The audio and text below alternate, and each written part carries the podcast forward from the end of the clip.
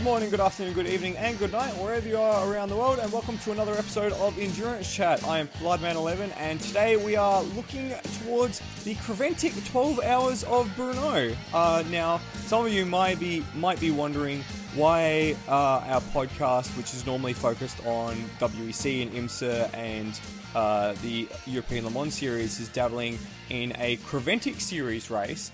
But I have with me uh, obscure motorsport specialist, uh, Chris Washer 97. So, Chris, why are we focusing so hard on a Creventic race? Well, we're focusing really hard on this Creventic race is because we had a Creventic car a race car driver, Luke Breukers, who previously competed in the TCR Middle East Championship and the 20 in the uh, Middle East Endurance Championship that Creventic has. He even won in, the, uh, in some of those races that they have in the Middle East. And I asked him because he popped in a Discord out of just you know a what if situation. How can we or can we put a sticker on his car because he announced he was racing the Red Camel car for the 12 hours of Brno. Make things short, he pretty much said, "Yeah, well, I'll, you know what? Let's just sponsor the entire grid for 400 euros, and thanks to the efforts of this community, we got to that goal within a day or two. And yeah. now we have our stickers across Ferraris, Porsches, TCRs, and just random, you know, touring cars are going to be entered in this race in Brno this weekend. Yeah, that is that is outstanding, and we'll talk a bit more about that later on. Um, but yeah, we're we're actually uh, sponsoring this race. Uh, so uh, Endurance Chat and the r slash WEC community has put together a bunch of money to yeah put all these stickers on the rear of the car. So if you are watching this weekend, and I hope you do, uh, have a look for the rear where the rear number plate would be on these cars, and that'll be our sticker. So once uh, Luke gave us the go ahead and said that we could do it and got us in contact with Creventic, uh, yeah, it became about putting together the money pool. And yeah, as Chris mentioned, uh, I put it up just after the qualifying for the Spa WC Spa six hours, and literally within three hours, we'd already exceeded the pool amount. So I woke up to a bunch of notifications saying your money pool has exceeded the, the prescribed amount. So that's a testament.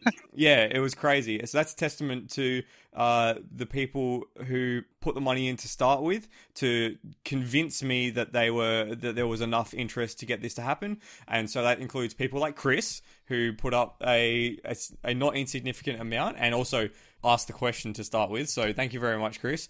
And every single one of you in the community for making this happen. It's kind of cool to have the power uh, in an abstract sense of a of a community that's able to do this sort of thing on such short notice. And I think having this sort of tangible viewing of having our stickers for our community on the cars for this race will be something really really cool. Uh, so yeah, we're we're sponsoring a Creventic race. Damn, doesn't that sound cool to say? It's not just some small event either. The the event itself, uh, twelve hours of Brno, there's not you know prestige to it, even though it held 12 hour uh, 12 hour race and a 24 hour race in its previous formats with Creventic. But the fact that it has free non geo block live streaming, so it has the potential to get all this access from people from around the world, and the fact that it's not like a person that no, nobody knows or a few select know who's commentating it. It's Radio Le Mans themselves. Paul Truswell is at the track this weekend. I'm pretty sure you, are going to get maybe John Hindhaugh and maybe Johnny Palmer in the mix as well. So it's going to be awesome to see know that they're going to be at the track, or at least the pit reporters are going to be, and they're going to see our stickers, and hopefully maybe one of them of the uh, commentary team and the uh, pit reporters, you know, they see the sticker and piques their interest. That's the goal here. Try to get people in the paddock, the drivers, the engineers, you know, the team owners, and Radio Le Mans themselves. Maybe they'll notice the sticker and maybe they'll get involved in our efforts here and in the subreddit and the podcast itself. Yeah, fingers crossed. And uh, yeah, it's not necessarily to target everyone in the world who might be watching, but it's it's those people who who might have heard of us and might know about us who all of a sudden see us somewhere and go, "Oh, hang on, what's this?" So that's it's really cool, and I'm glad that we've pushed this along, and I'm glad that you, Chris, have been audacious enough to ask ask the question because a lot of us wouldn't be brave enough to. And yeah, it's uh, it's good that we've got someone like you who can go ahead and do that. So thank you very much, Chris. Oh, honestly, it was kind of a shot in the dark thing. I was like, hey, can you put a sticker on? Like, I, I was thinking maybe like a small little sticker, maybe by the fender. Because some teams will just do that for free. Yeah. Uh, but he was like, yeah, like 90 bucks and we'll slap a big sticker, a pretty big sticker on it. I was like, whoa, then 400 euros for the entire grid? Pretty much a steal for that much exposure. And the fact that if you look on our subreddit, potentially as of right now when this podcast gets released, potent- probably already seen it, but it might be already on the front page or the, on the second page. There's an example. It's the Red Camel Jordan car that Luke Breukers will be driving himself with his brother and dad, I believe. Yep. And it has right in the bottom a big sticker showing our W our, our subreddit logo and the Endurance Chat logo. And It's a really big, bigger than what we expected, to be honest. So that the fact that it was bigger than what we expected thrills us. It means the TV cameras are probably going to catch us easily. Where I imagine the turn one camera is going to be, I think we're going to see a lot of shots and our stickers in the rear of those cars. It's going to be it's going to be a lot of fun. Um, but before we get to that point, first of all, what is the Creventic 24 hour series? So Creventic is mainly kind of an amateur championship.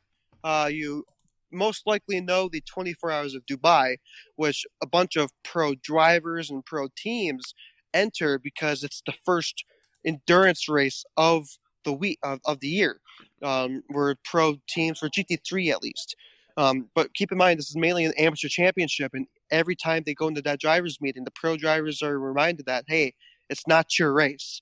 This is for the amateurs. And 24 Hours Dubai has made it feel like this big spectacle for the amateurs to feel like they have something big to race at.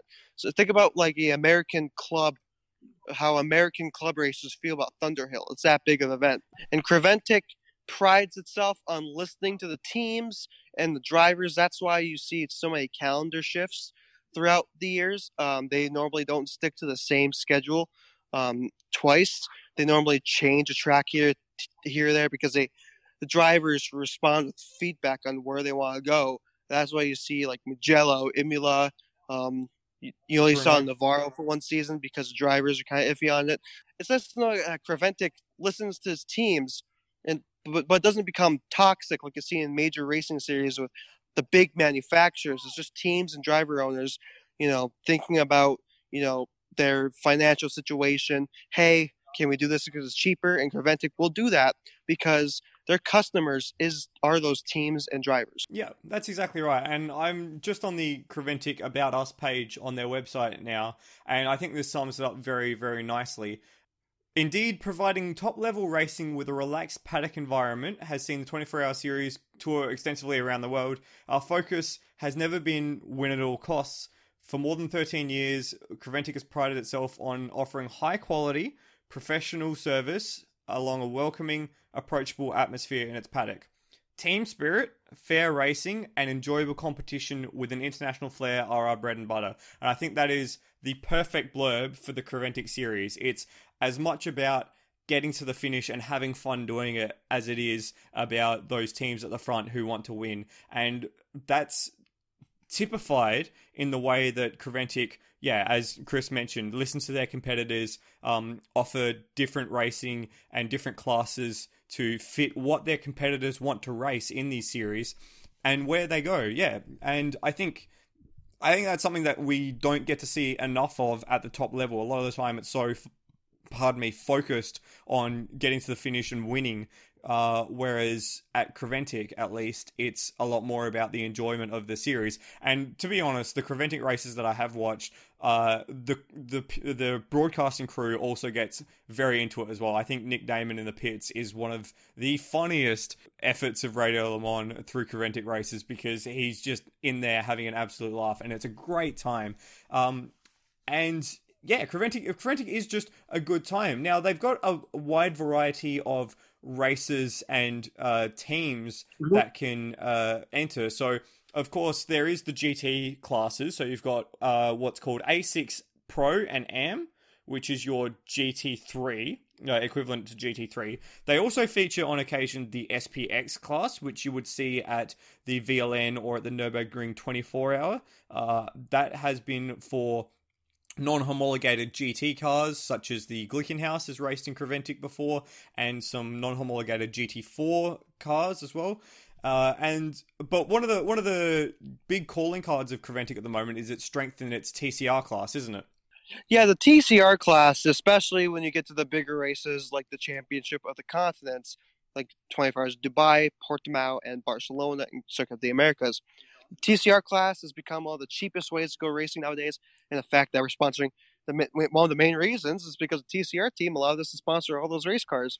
Um, the fact that you can get maybe I can't remember off the top of my head how many TCR cars we have in this Brno grid, but the fact that we have this many compared to the GT cars shows how cost effective this is. And for Creventic as a whole, cost effective is their goal, like we mentioned earlier. They don't have refueling in the pit lane to save money on refueling rigs and the uh, whatever. People people in the pits, tire changers, engineers, they wear khaki shorts and polo shirts. And, but you know, obviously when they they have a refueling rig in the back of the paddock somewhere, and obviously have the proper refueling gear that's needed.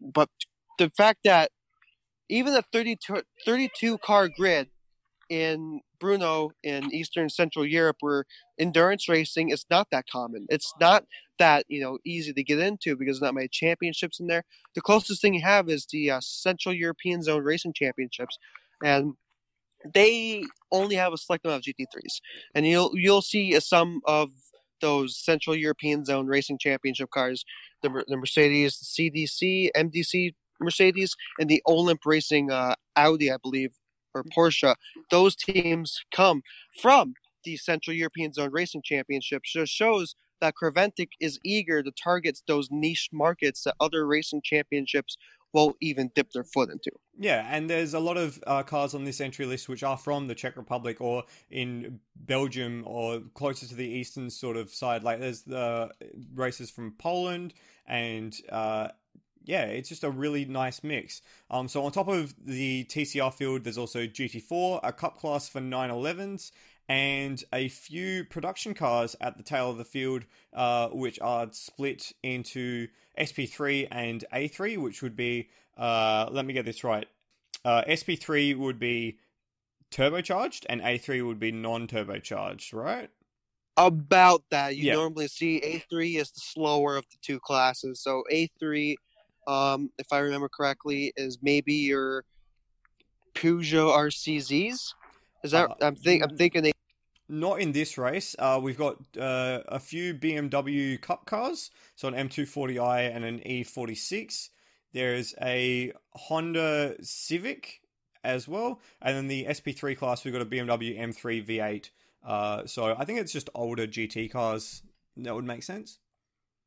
Yeah, like older style touring cars, yeah. stuff that wouldn't quite fit the. And that's what great great about Creventic. They have a class about everything. Even Creventic even has a class that no one really knows about because no one enters their car into there because they they like to run it. They like to run the newer GT3 models, but they have GT Retro. They try to make it into a separate series, but obviously there wasn't much interest to make work. So if you look deep inside the regulation rulebook that they have online, they have you know the whole BOP tables and have GT Retro for maybe I think it's 2015 or older GT3 cars. Um, but it's definitely older than a few years ago GT3 cars that allow that fit into those GT3 retro regulations that teams can put their money into, but no one is you know effectively raced in that class yet. Yeah.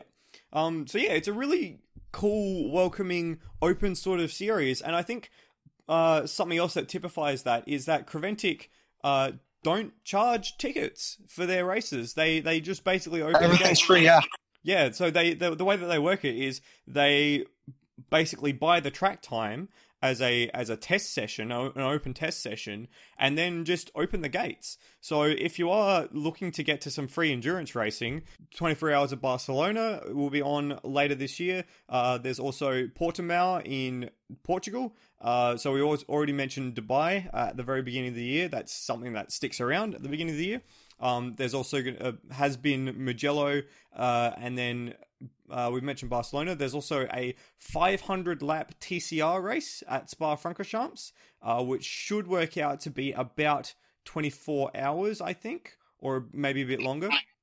They have a 23 hour time limit now, so it's kind of like the WEC 1000 miles of Sebring situation. Yep. It's probably going to end at their time certainty. Yep, and then finally, the 24 hours of the Circuit of the Americas is something that a lot of our uh, WC members and listeners uh, of the Endurance Chat podcast go to if you're in the States. So definitely try and check that one out because, yeah, as I mentioned, free entry to watch endurance racing. How good is that? Chris, how good is that? If you had the funds to get to Texas, would you go to the Creventic race?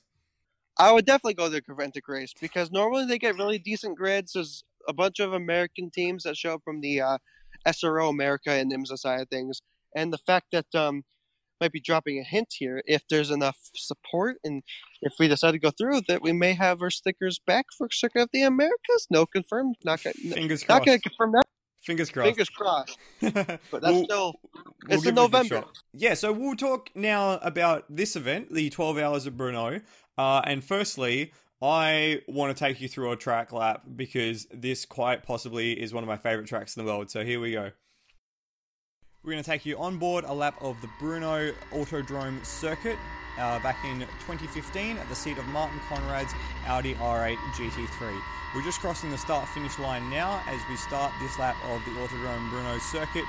Braking for turn one at the 100 board from 250 k's down to about 130 at the middle of the corner. A double apex right hander here as we cut back onto the curb and then use all the curb on the left as the road kinks back towards the left uh, making sure to use as much of the AstroTurf as we can as we head into the next set of corners. A left-right chicane, very open in the middle of this, uh, the middle of the corner here, about 120 k's per hour as we go to the left, and then breathe on the throttle as we go back towards the right, and head now downhill slightly as we go all the way across the AstroTurf into the stadium section on the infield of the circuit. About a, uh, break at the 100 board for this tight right hander, 90 degree right hander, which doubles again to another 90 degree right hander, taking about 130 k's, and then this long, slow left hand hairpin, slowest corner on the track at about 85 kilometers per hour. Bring the throttle up gently as we cross the AstroTurf on the right, and then brake again for another tight left hander. Uh, we make sure to hug the left hand apex here as we then switch towards the right and take a late apex on this right hander to go back down the hill towards the bowl. Uh, this is one of the longest straights on the track. and We want to maximize our speed as we brake for the bowl corner right at the bottom of the hill. It's a tight right hander, about 100 k's per hour, that sends us back up the hill as we cross all the AstroTurf and then break again for this left right chicane. Very open again, nice constant radius corners as we take an early apex on the left hander and a late apex on the right. We struggle back up the hill over the AstroTurf, heading into the final complex of corners. You're all uphill here and the engine's breathing hard. Come up to the last set of corners. Again, a left hander followed by a right. Hug that left hand apex. Take as much of the road on the right as you can to ensure a late apex on that right hander that brings you back across the main straight, and that is a lap of the Autodrome Brno. Man, I love this track. I love this track so much. It's one of my favorites in the world, and I want to see more racing here. Why don't more series come here, Chris? Why don't more series come to Brno?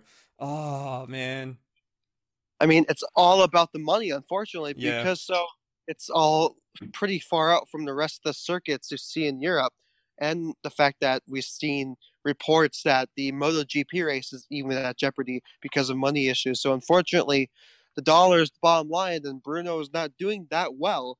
Um, and un- unfortunately, with the bigger events, that's why you only see the very small events. Um, if you want to see more of Brno, though, I mean, you can look up the KTM X-Bow Battle YouTube channel and there's Histo Cup Austria if you want some historic racing on there. And then, of course, you got the KTM One Make series that features the GT4 cars and the open cockpit KTM X-Bows. So there's still racing there. Maybe not the the series that you would you know want to have, but the series that are there.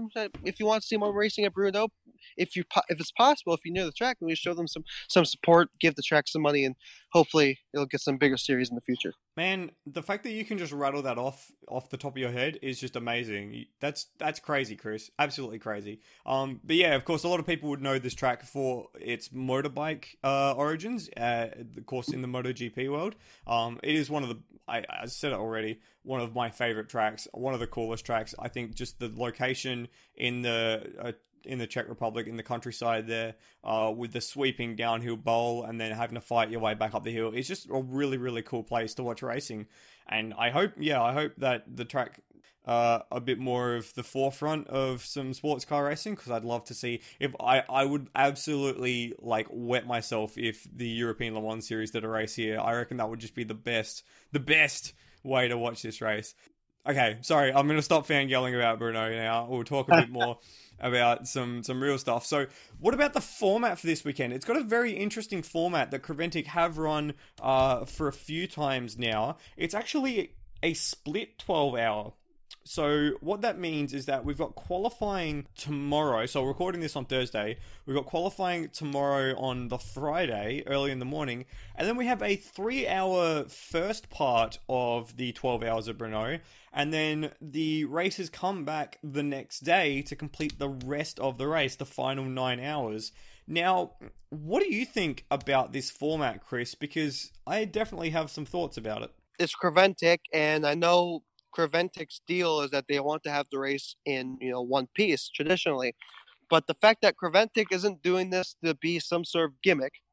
So my thoughts about it is isn't really that far from what Creventic has in mind. They they're doing it because they have to, Yep. because some of these tracks that they go to have noise limit ordinances. They can't have racing up to a certain point. So up in the middle of the night, it's a, it's a no deal. They can't do it. So the next best the next best thing they can do, they still want they, they still want to go these tracks. Creventic will not give up on these tracks. If they have a noise ordinance, Creventic will work with them on that. So that's why you see um, off the top of my head, I can name Mugello. Yeah. I know Spa has a noise ordinance limit for except for anything regarding the 24 race I have there. Everything outside of that can't race during the night. So they're using the split race format so they can still have these endurance races at these at these tracks that physically can't handle a you know a 12 hour 24 hour race Yeah, and I think that's fair enough. It, it does at least, at the very least, have a big chunk of, uh, you know, a nine-hour, or I think in Mugello's case, it's an eight-hour finishing run. So you actually have to Yeah. work for that last, uh, last chunk of the race. Um, but on the other hand, it does turn the first part into a bit of a a bit of a stage race, like a bit of a you know three hour muckabout. Uh, yeah, it's basically like a three hour qualifying race that you don't get any points for. Now, what do you think about that in terms of you know the culture of Creventic? Do you think that works for Creventic? i i thought the same thing how i always had that mindset too with these split race formats how the first part was sort of just like a qualifying race. But strategies that can play out i mean it can make it can make you focused and make you more interested in the race actually because some some drivers and teams they want to win the part of the thing so they have track position when they start that in the morning uh, on that saturday. But some teams they'll go right at the last minute and fill their cars up right to the brim with with fuel. So they can won't have the track position but the cars in front of them will be coming into the pits coming into the refueling rigs getting their fuel done. And if you know Creventic, those refueling rigs, getting fuel takes a lot of time. Yep. So you, they want to be out on that racetrack and claiming those positions, potentially getting back right up to the front where they were before they pitted the, the day before. Yeah, so we'll we'll touch on the refueling in a second, but I have a question for you then. Um, I'm I don't watch a lot of Creventic racing, so I'm not hundred percent sure on how this works. So, is it parc ferme conditions between the end of part one and the start of part two? So you're not allowed to touch the cars, basically. Is that right? Correct. Correct. You're not allowed to touch the cars. Uh, any, um, if you're a lap down from a car when you finish part one, you're still lap down from that car when you start part two. Okay. The interesting part about this is that with gaps, say if you're within a lap from someone, they they Creventic's known for trying to keep the gaps in place that the drivers earned. Well, they kind of get erased. If you're within the lap and you had maybe had a 58 second gap when you crossed the line in part one, well, you're going to be starting right next to them, Yeah. barely a second. So that's kind of mixes in with the strategy too. So So for the for the overall cars, the A6 cars, staying on the lead lap in that first section is going to be pretty important. crucial. It's Yeah. crucial. Now, one final question. What if a car suffers damage or a breakdown in part one? Can that get fixed overnight and then go to the grid at the back of part two. Is that uh, that allowed, or is that a violation of Yeah, part that's firming? allowed. Prevent, yeah, Creventic will allow the car to be fixed. They'll allow your team. They'll assess you a penalty that probably puts you in the back of the grid. Maybe have a, a uh, maybe how many laps they decide to put you down. That'd be the penalty, but that'd be about it. Just they're, they'll dock you a few laps and they'll put you in the back of the grid, but they'll allow you to fix your car and be allowed back. Awesome. That's fantastic. And I think uh yeah, the split race format I think works for Creventic because as I mentioned at the top of the show, it is about getting to the finish and having fun doing it, not necessarily about winning at all costs uh, at every every point of the race. So while this might not work for say a WEC race or an ELMS race or you know pick a championship. It, it might not work for everything. For Creventic, I think it does a very good job. And yeah, I, I was unsure about whether or not they would be allowed to fix things, but that makes it a lot uh, a lot more yeah, a lot more not casual, but a lot more relaxed. It means that yeah, you're you're out there to test your skills against some professional uh, professional teams and uh, some other drive uh, professional drivers and teams around your same level, and it means that you can you know push yourself to be the best, but not worry about having to beat everyone all the time. I think that's really really cool, and I really do like that side of Creventic. Now you mentioned the refueling. Can you explain to us, please, how the refueling works at a Creventic race? You mentioned earlier as well that they don't have any refueling kits in the lane. So how do they refuel the cars? Because you can't do a 12-hour race on one tank of fuel. Well, I think I mentioned before in the podcast they have a thing in the back of the paddock, somewhere in the paddock, that there's a complete refueling rig station set up where they have a maybe off top of my head, maybe seven or eight, uh, maybe less, maybe more of, those refueling rigs. And the fact that sometimes you might just simply state you might get screwed because if you're coming in, especially after part two, if you decide not to pit during part one, you may find yourself when all of those re- refueling rigs are full or taken up. So that means you're losing precious time just waiting for a chance to refuel. So that's something um, maybe other people that don't like about Creventic is the fact that obviously when you go, you always have a chance to refuel in a regular race. But in Creventic, there's only seven or eight spots to where you can get fuel from. And if there's a, if they're all taken, you're pretty much done for. At least in terms of losing that amount of time, maybe a couple minutes to maybe five, um, and and that pretty much leaves you in the position where you just pretty much need the cars ahead of you to be in the wreck and have bad luck. Yeah, and and you made a comment there that there there's pure Bowsers, but they're not like race fueling Bowsers. They are like what you would see at a you know fuel refueling station at the side of the road. They're what you would use on your car. They're yeah, they're just out the back of the pits like any other racetrack. So it it takes a long time to refuel, and you could see cars I think go a lap down just for trying to refuel. Uh, so that's another another thing that comes into the mix. Uh, one last thing that comes into the mix, I think Creventic does better than almost any other series is the Code 60. So can you talk us through uh, how Code 60 works for Creventic? So pretty much, uh, Creventic has a uh, flag where it's purple with pr- like a white circle. It has a 60 inside. So the code 60 means that car all cars have to slow down to 60 kilometers per hour, no matter where they are in the circuit, and that ensures that everybody gets to keep their gaps that they have earned. So you don't see anyone bunching up in a Creventic race. That's why you see so many um, so many races where maybe they lead or win the race by two or three laps is because they never really get rid of the gaps as regular races have safety cars that would do that.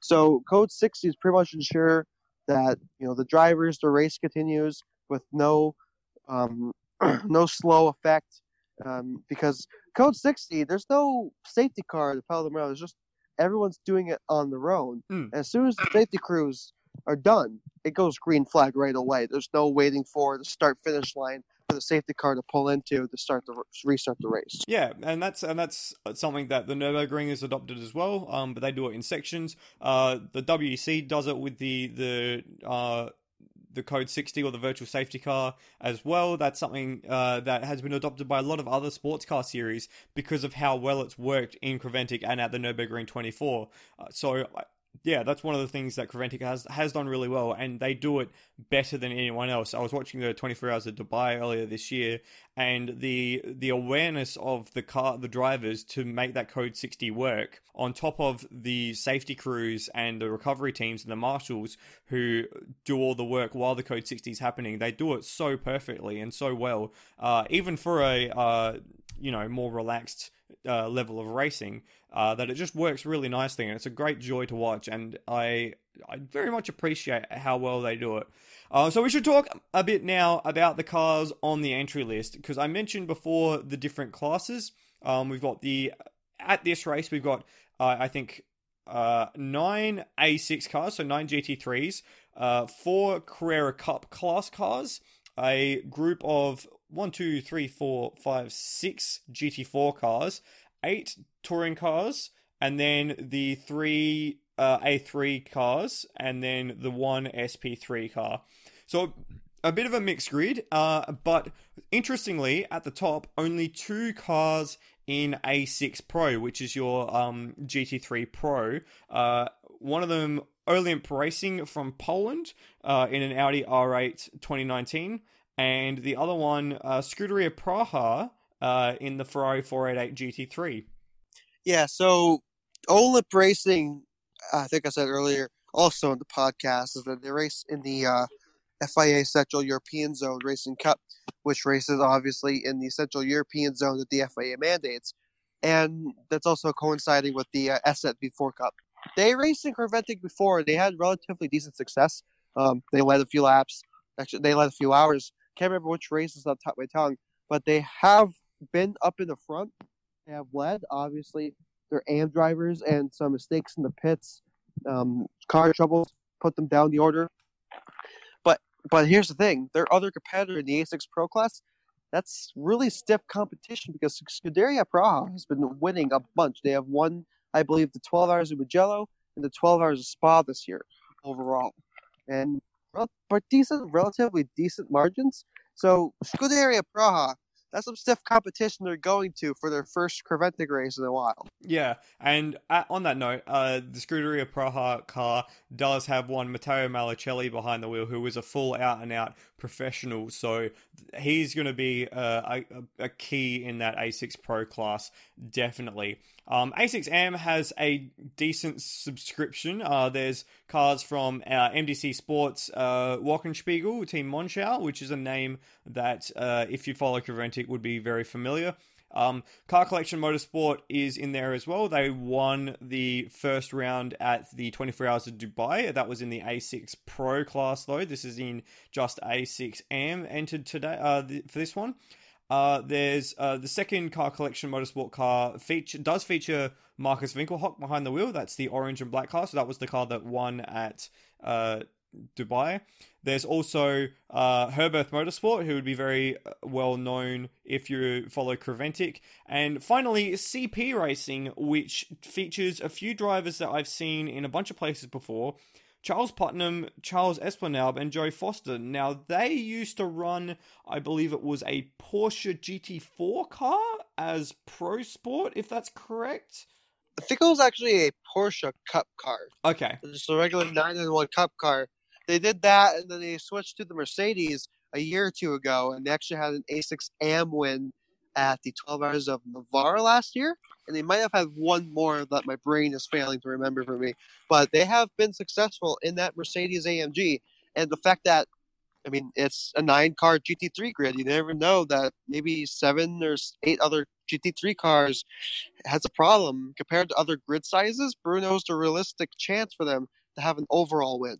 Yeah, that's uh, that would be pretty cool. Um, so that's a that's a beautifully presented blue, white, and red Mercedes. Uh, just a quick touch on Herberth Motorsport. Uh, they are quite famous as the the leading Porsche team in Creventic. They won, I think it was the 24 Hours of Dubai last year, um, and they've been pretty successful. One of their drivers, uh, Robert Renauer, actually started as an amateur in this car and now has been promoted to a professional because of how well he's done at the seat of a Porsche 911. So keep an eye out for them. They have a red and black example of the Porsche 911 GT3 uh, at this event, so that will be very easy to see. So that's the GT3 field. Um, as I mentioned before, four 911 Cup cars. So these are the brand new Porsche 911 991 2. Um, I can't pick out anyone who might be well known. Um, but interestingly, there is a team registered from Luxembourg with a group of Russian drivers driving in this uh, in this class. Um, so that's a bit of a, a bit of an odd combination, isn't it? Uh, is that duo racing? That is. Wow. How do you know that? I just remember duo racing next to a Luxembourg flag because I've been studying the Centralists for quite a while because I know Creventic um, I don't know if this is being included in the podcast, but Creventic has a history of having maybe bolstering grids for what seems like months before the as soon as crunch time hits, the entries start dropping a little bit as teams yeah. fail to find. Yeah, that's fair enough. Um, yeah, so that's the G. Uh, that's the 911 class. GT4 has, I think I mentioned, uh, six entries. So we have. Let's have a look here. We've got an Aston Martin Vantage, a the new one. Uh, maybe it's the it's the what, GT. What team name? Uh, that's Pro Sport Performance. So that's got that is the new GT4 Aston actually. Wow. Okay, that'll be re- really interesting. Is this the is this one of the debuts for the GT4 Aston Martin, or has that been raced um, before? It's been. I don't know if it raced at Mugello, but it did race in the 12 hours Spa, yeah. It looks uh, the the image they've got on the spotters guide looks like it's from Spa because it has the Belgian coloured uh, curbing uh, as the car goes past. So that one is going to be very interesting to have a look at. Um, there's also Hofor Racing, which is a very famous name. Uh, that's actually got um, Thomas Jaeger in that car, amongst others, uh, in a BMW. And there's uh, another BMW from uh, Senkyr Motorsport, which is a Czech local team. There's two uh, KTM X-Bows. One of them features actually Thomas Enge, uh, professional Czech Republic driver.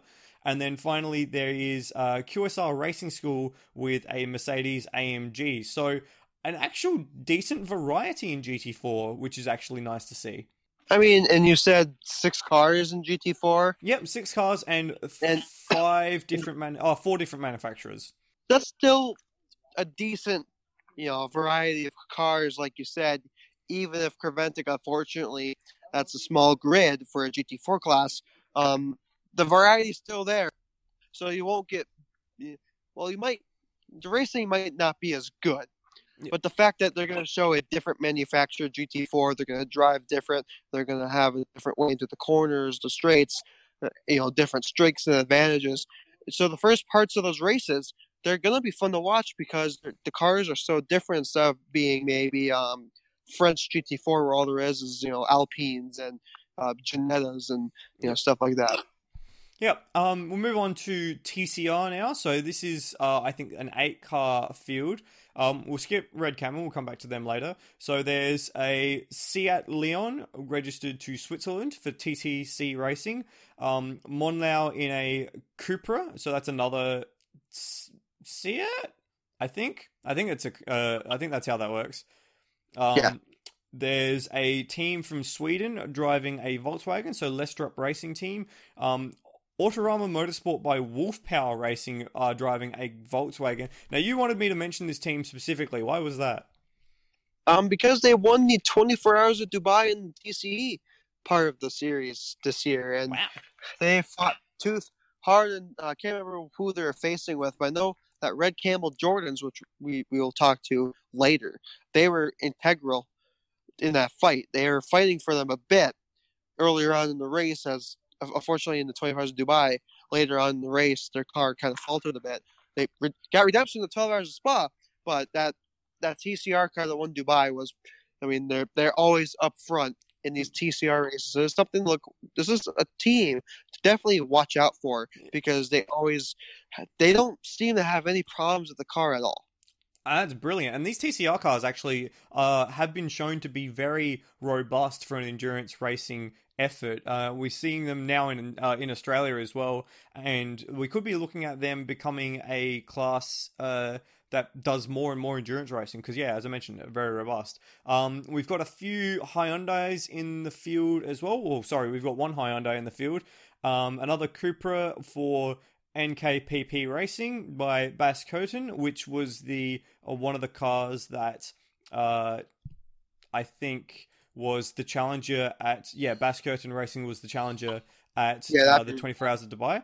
AC Motorsports in an Audi RS3, uh, featuring a semi-pro driver, and we'll round back up to Red Camel Jordans.nl, the team from the Netherlands, um, which is in a Cupra TCR. So this car is the family car of Ivo Brukers, Luke Brukers, and Rick Brukers. I got the name wrong two, two out of three times. It's meant to be Breakers. So what's so important about this car? Yeah, I mean, they won the 12 hours of Spa last month, and I believe AC Motorsport was their challenger for the for the Spa race last month as well. So you mentioned AC Motorsport. I mean, they're good as well as long as the um the Wolf team. Those three teams, I believe, they're off the top of my head. Those are the ones I think are going to be fighting for this cha- for this race in Brno, because those are the three teams that always seem to be up front. You never, especially and, and Bas Koten also. Um, they, I don't think they get nearly as enough credit as they should. Um, those four teams, Bas Koten, um, the Wolf TCR team, the Volkswagen, AC Motorsport, and the Red Camel team are going to be the ones are in this dogfight for this TCR class. And Red Camel Jordans, um, obviously, you know, they help run the series. Um, so no matter where they are on the grid, where they are on the timing, where they are on the track, you're going to see coverage of that car circling around. So they're always going to be on the forefront, no matter where they are in the grid or not. Even if they're stuck in the pits working on something, they're they're going to send a camera crew straight down there. Brilliant. And of course, that was the car with Luke Brokers, who was the driver who found the RSWC community Discord after getting directed to us from the touring car Discord. Uh, and he was the one who helped make all of this happen. So, yeah, fantastic. Thank you very much again um, to the brokers. And yeah, good luck for that red camel car. That's probably going to be the one that we'll support because of, you know, reasons. Finally, finally, um, production cars or uh, lower like old older cup cars. So we've got uh, SP3, a BMW M3 V8 GTR. Uh, so that looks like it's an old GT car from the mid 2000s, and then the A3 class, uh, three cars: a BMW E46, uh, a Honda Civic FK8 Type R, and a BMW M240i Cup car. So that would be one of the BMW Cup cars from the Nordschleife of the VLN uh, category, correct? Uh, yeah, about. And these lower type classes below TCR, unfortunately, you're only seeing grids of maybe four at the maximum. Yeah. Um, so the story, the story of these classes, then you're not going to be talking about the intense battling and racing that's going on. You're going to be talking about the, re- the reliability. You know, how many are they going to finish this race? It's one of the last kind of the last classes in endurance racing and modern endurance racing that you still have to beg the beg the question: Are they going to finish this race? And the fact that you know the the mentality that hey, we need to go into the pits, we need to fix this car as fast as we can to get back out on track, and we still have a shot winning this. You don't really get to say that about much of modern endurance racing these days. Yeah, and it's it's cool. It, it's cool at least to see guys who just want to come and race and test themselves, and I think that's something very respectable. And if I had the money and access to do all that sort of stuff, I sure as hell would. It would be friggin' great, wouldn't you? Oh, that'd be awesome. Exactly. Um, so I think that just about wraps everything up for this race. So finally, whereabouts can we watch this race if we are interested in seeing our stickers on all of these cars? So Friday and Saturday, uh, you gotta look on YouTube. Um, that's the most reliable, the best way to watch it, I think. You Gotta look up 24H series on the search bar, and you'll see the YouTube channel. You gotta click subscribe. Um, you know, get, get that in your inbox and stuff, so you know when they're live. They'll have live streams, and they have a second YouTube account, 0221 Media. I think it's called. That's where you're gonna get all the onboards of the cars that Oh, that are available that Creventic leases out. So you, that's where you get the onboards. 0221 Media and 24H series on YouTube is where you get the main race. Fantastic. And of course, we will have that all together in a race thread, probably posted by uh, our own Chris Washer, maybe? Are you going to do that? Or Uh, are you busy yeah, this weekend? that's that's gonna happen. That's gonna happen. Fantastic. That'd be great. We'll have that cross posted, of course, to the WEC Reddit page, so that way you can keep contact on that. So it'll all be in one nice little spot for you. Uh, we will have discussion for this race as well in the Discord. So if you haven't joined the Discord, give that a shot. Uh, and yeah, it's gonna be it's just gonna be a nice, fun race, and it's gonna be, I think, one of the last big races that we look at before we all get super hyped up for the 24 hours of Le Mans this year, which is, as of recording, only three and a half weeks away. So we are getting very, very close to track action at Le Mans as well. Uh, thank you very much, Chris, uh, for helping me out with this preview and for everything else in getting this together. Oh, it's no problem. I mean, I mean, it's such an exciting event. We're sponsoring the damn race, so you gotta get excited for that fact that all of our stickers are gonna be on Ferraris, Porsches, uh, even TCR cars like Volkswagens, and you got you know pristine racing drivers like Matteo Malucelli. Um, and the fact that maybe those drivers and teams, like I said before, if we look at interested and take a sneak peek at what we do here.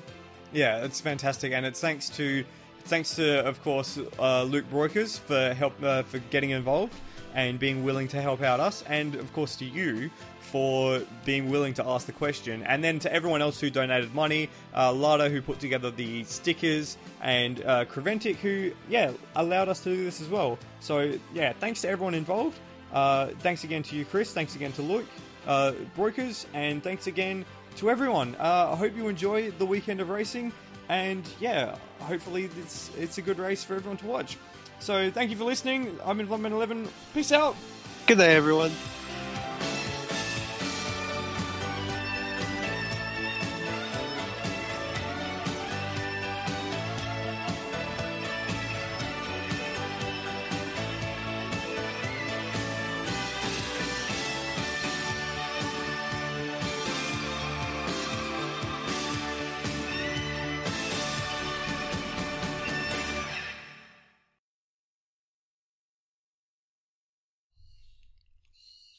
They they won 12 hours of spa last month, uh, man. You just got super duper quiet, so I'm gonna ask you to repeat that. They won the 12 hours of spa last month uh, in April. So You're you're still super quiet. Are you sure you're not covering the microphone at the moment? yeah, that'd be it. Yeah, there you go. Third time's the charm.